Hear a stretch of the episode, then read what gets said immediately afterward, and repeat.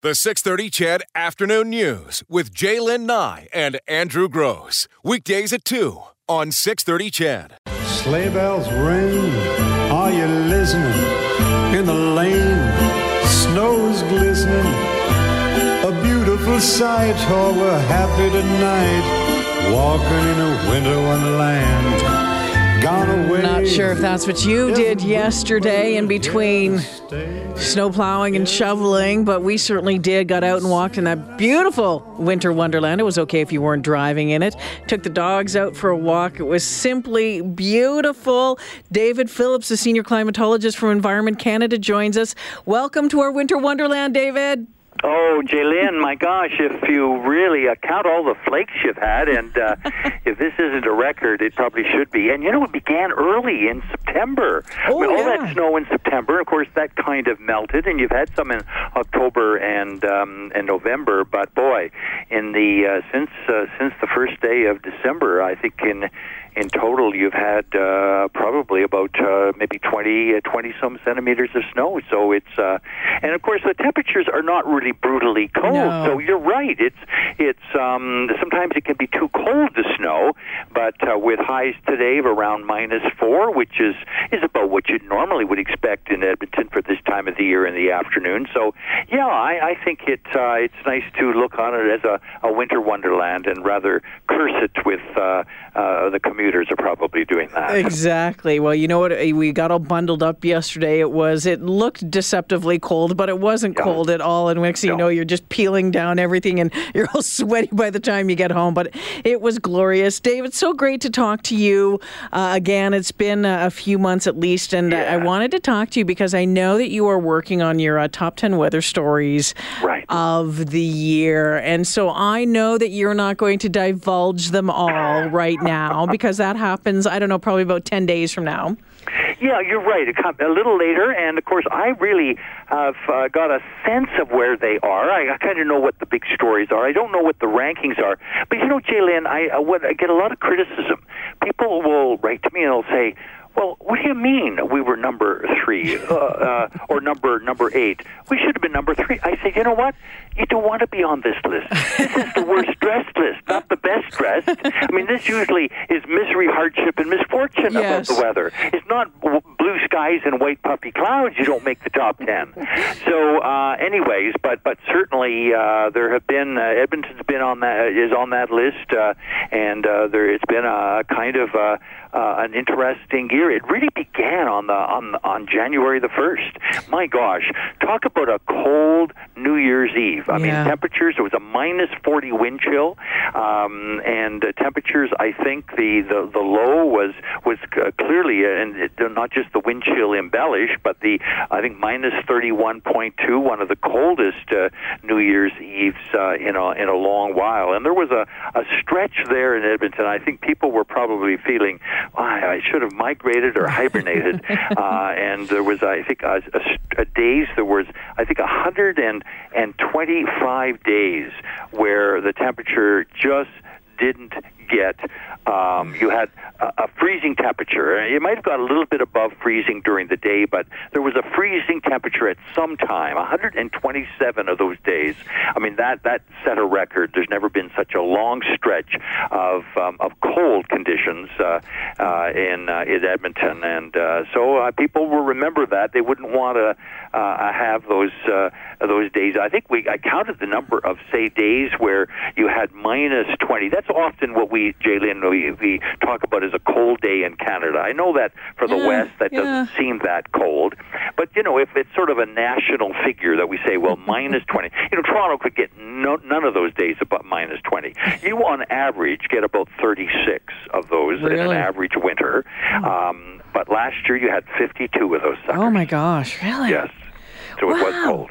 You know what? And you forget about that because once you creep into summer and you have those gloriously, gloriously long summer days here in Edmonton, it fades away because you know in in the depths of winter in the minus minus twenties, twenty fives, thirties, whenever it is, when there's a stretch uh, going on as long as it does, um, you know you forget about it when you're dealing with you know thirty degrees during the summer and it's still sunny at eleven o'clock at night. Exactly. I mean, my gosh, you can play, uh, you can golf so late in the evening, and play baseball. I mean, it is the glorious, really time that you really.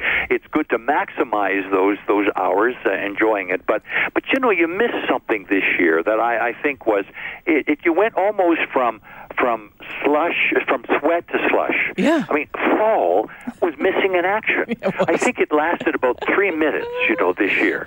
And you know, the farmers were really hurt badly Mm-hmm. because the they you know it wasn't the greatest year, especially in southern parts of the province. And then all of a sudden, hey, the harvest was was on early and uh, or late August. It came on, and then all of a sudden, winter arrived, and uh, and it was brutal. And I've never seen such a, a six weeks of uh, almost pre-winter there, um, and then finally, uh, almost as nature felt sorry for people in the west, uh, then about the middle of October, uh, you got two gorgeous weeks where temperatures did get up there, and farmers were going full, uh, full, uh, full out uh, to try to bring in what the harvest it was, and uh, but so it was fall was was a bit disappointing, and uh, but but September I've never seen a uh, a month like that when temperatures were almost six degrees colder than normal, Yeah. and you ended up with um, well the average snowfall in Edmonton I think in uh, in September is one centimeter, and I think you had uh, uh, 38 centimeters, so it's just off the off the wall. Probably it, it clearly was the snowiest month, uh, September month ever, and uh, uh, so it just people were feeling a little bit morose. They they thought, well, gee, now we're paying for this kind of summer we had where it was warmer than normal, and no, it doesn't work that way, Jalen. But I, I think people were were convinced that it was like that. David, uh, one of my listeners, Gamer Brian, says, Would you please ask David, will we ever see winters like we did in the 60s, 70s, and 80s? The weather is deep cold and heavy snowfall. You know, your listener's very good. I mean, he he, he can remember. I mean, uh, the '70s were probably the snowiest decade. Uh, clearly, when you know, old timers have told me, said, you know, our winters aren't what they used to be. And I used to say, oh no, you just have bad memories. You know, you you can't remember that. Uh, and and uh, but you know, they're absolutely right. Our our winters are really different. I mean, the one season that has truly changed in this uh, in this country are our winters, and and they're just they're they're really just not what they used to be in terms of the of temperatures. Those number of days below uh, uh, minus thirty. Uh, oh, we get them. They they but you know you could go on for week after week, month after month, and of course with heavy snows uh, too back uh, uh, uh, years ago. I, I probably you know uh, one of the examples I use is is white Christmases. Yeah. You know Yeah. in Edmonton it used to be um, for many years. Um, there's a hundred percent chance you'd have a white Christmas, uh, uh, and uh, and this was of course looking at data in the 50s and 60s and 70s and and maybe early um, um, uh, early uh, early 80s, and uh, and what we've seen in in recent years is uh, well, just to give you an example, if you if you looked at recent the last 20 years, there have been six green Christmases in in Edmonton, six. But if you looked at, say, when when um, uh, kids today uh, they they open their Christmas gifts and snowboards and sleighs, there there's you know six six of those last twenty years have been green. Well, when their parents were kids, um, say thirty years ago, there was only two of those. So we clearly know that our winters are different, and and white Christmases are not what they used to be, and uh, winters aren't maybe as long as they they have been in the past, and and certainly not the intensity of the cold. I mean, whatever that is, could be urban effects, could be climate change. Who Yeah. knows? I was But wondering if it's that El Nino thing. Well, it could be. You know, I mean, El Nino is something we've known for for quite a while, but only you know it seems to have got more frequent and more intense. And you know that's what we have this year.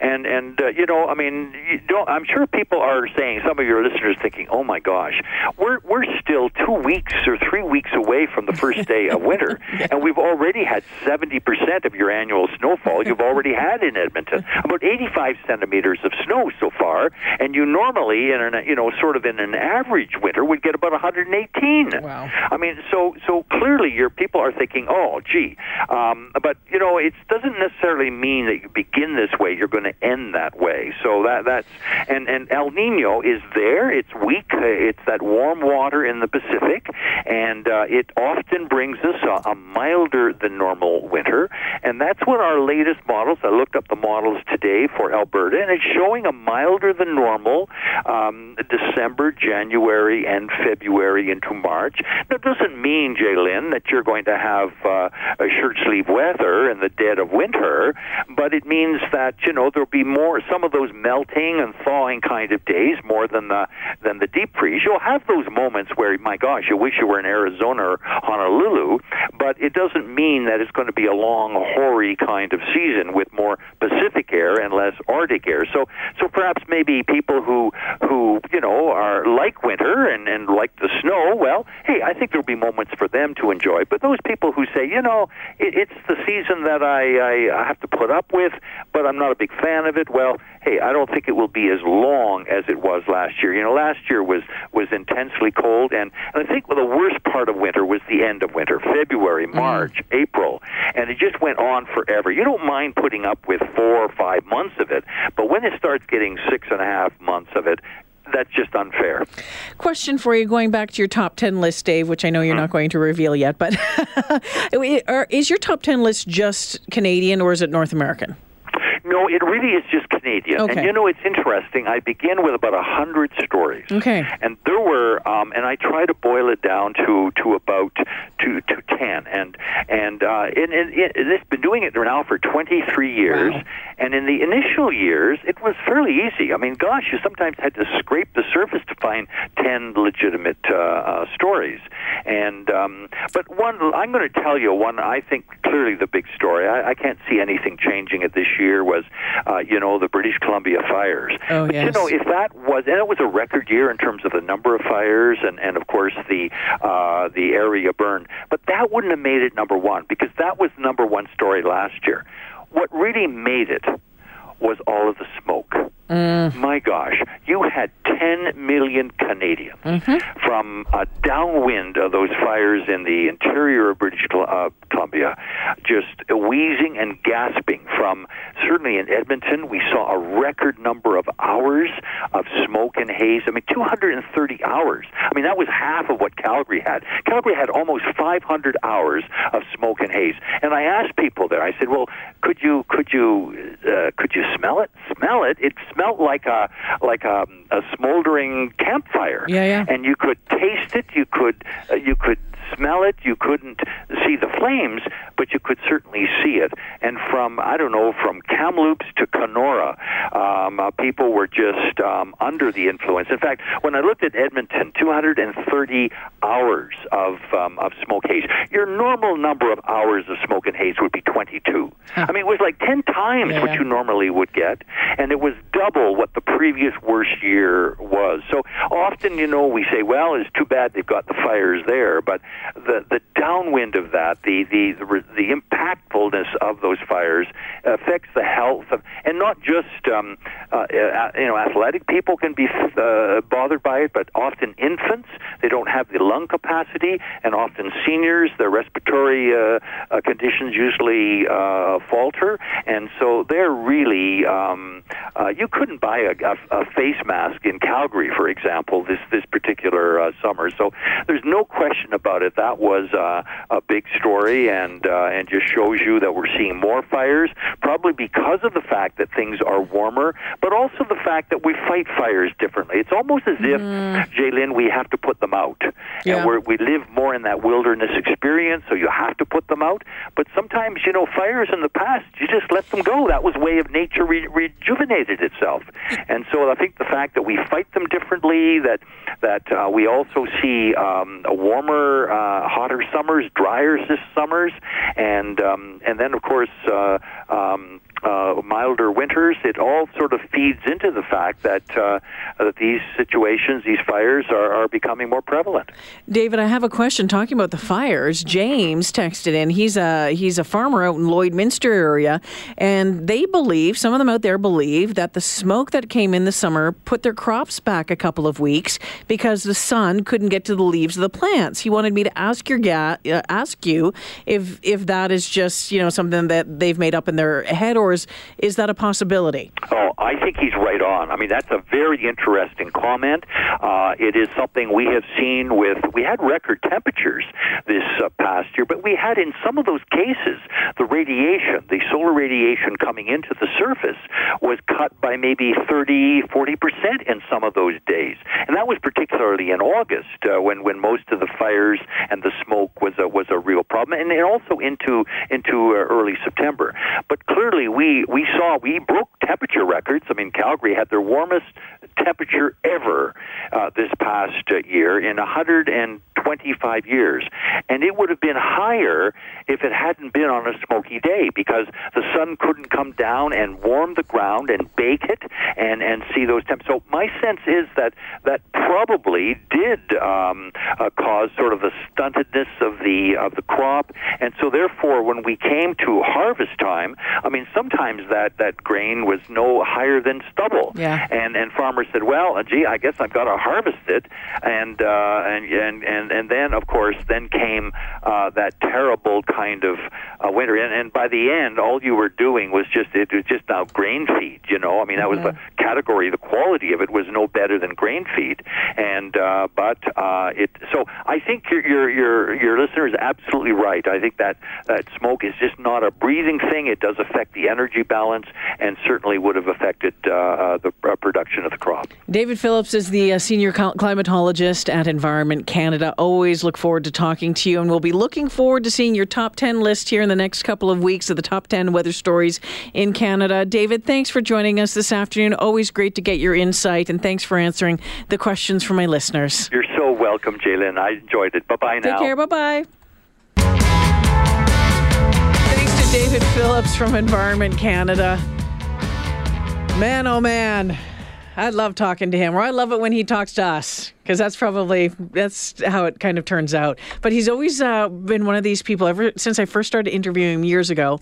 Well, asking him questions, and every once in a while, that's kind of how it works out. He's just he makes uh, he makes weather and climate and uh, the environment uh, interesting, and always always has lots of time for Chedville, which is really really great. Want to let you know this as we go to the 3:30 news. The Eskimos locker room sale is this weekend, uh, Saturday, December 8th. Uh, for season ticket holders, you can go in at uh, between 10 and 12, and then it will be open to the general public from 12 to 2. Still to come, Corey Hart tickets. The 630 CHED Afternoon News with Jaylen Nye and Andrew Gross. Weekdays at 2 on 630 CHED.